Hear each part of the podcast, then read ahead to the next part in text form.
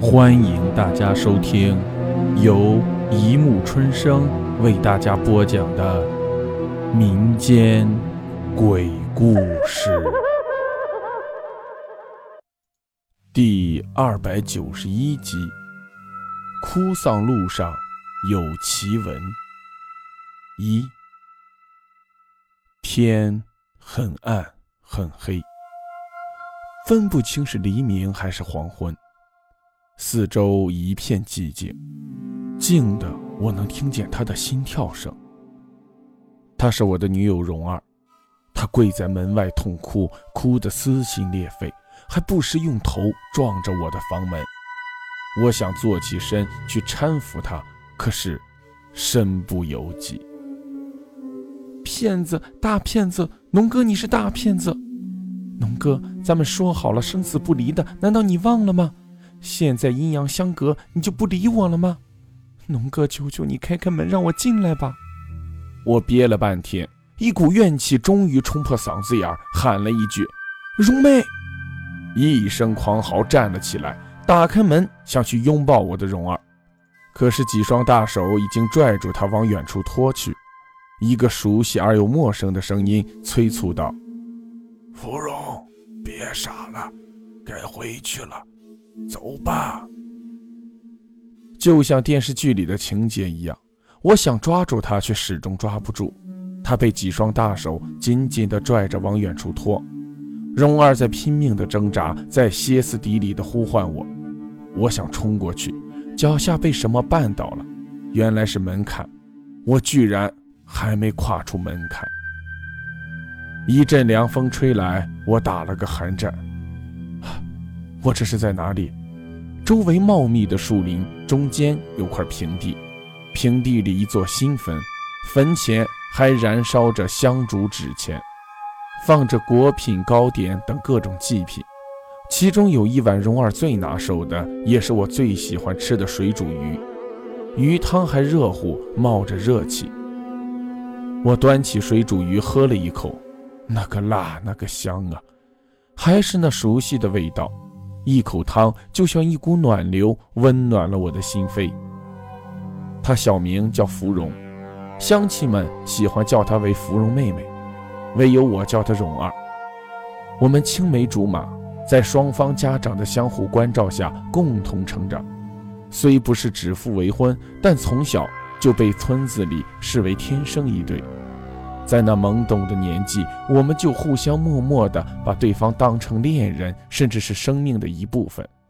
前年我们订婚了，我们发誓相依为命，生死不离。可是怎么就阴阳相隔了呢？昨天都还好好的，今天他怎么就死了呢？为什么把他埋在这里？这祭品又是怎么一回事？我脑袋里一片空白，什么都想不起来了。叮铃铃，一阵急促的电话声把我吵醒，我突然坐起来，心里很痛苦，眼角挂着泪水。天还没亮，打开床头灯，枕头湿了一大块，原来是个梦啊。可是蓉儿呢？昨天我们睡在一起的，她去哪里了？大半夜的怎么不见人？电话还在响，一定是蓉儿打来的，她出什么事了吗？我赶紧抓起话筒，蓉儿你在哪里？哥你快回来吧，我是你妹呀，你手机打不通。原来是妹妹打来的，电话里她在哭泣，仿佛还有妈妈的痛哭声，一种不祥的预感涌上心头。你嫂子呢？蓉儿呢？真的好担心，祈求上苍千万别让我的蓉儿出事啊。哥，嫂子她在家里呢，你快回来吧，出事了。我的头轰的一声，心好像要碎了。蓉儿你咋了？为啥突然回家了？都不告诉我一声，妹妹大半夜的催我回去，一定出大事了。妹你说啥？再说一次。妹妹在边哭边说着什么，我的脑袋一直嗡嗡作响，没有听明白。她死了，在三棵树那里吊死的，今天才发现。电话里妹妹的这句话非常清晰。我瘫软在地，挣扎着，双手拼命地在地上摸索着。我不相信蓉儿死了，她应该就在我旁边，昨天我们还在一起呢。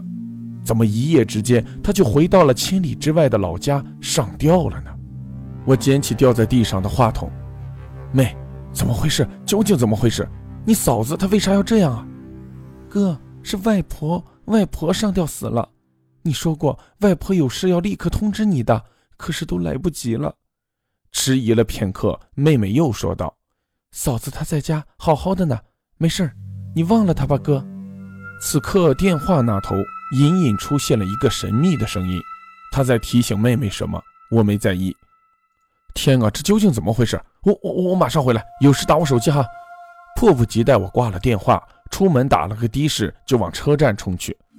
我来不及向公司请假，没心思收拾行李，心急火燎的恨不得立刻就到家。说起来有点自私，我最担心最着急的还是我的蓉儿。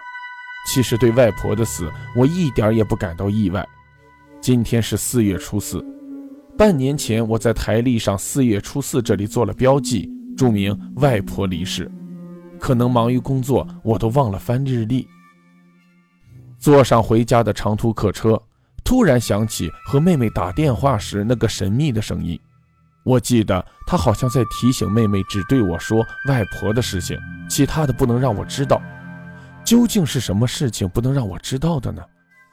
这个神秘的声音好熟悉。对了，去年我好像还和这个声音打过赌，赌了2条人命，一条是外婆的命，一条是我的命。看来我已经输了一半了，但这声音究竟是什么呢？我怎么一点也想不起来？今天发生的事情太乱了，头痛欲裂。蓉儿又是怎么了？赶紧给她打个电话。我狠狠打了自己2记耳光，走得太急了，居然忘带手机。所有人的电话号码都存在手机里，真对不起蓉儿，我连她的手机号码也记不住。好了，故事播讲完了，欢迎大家评论、转发、关注，谢谢收听。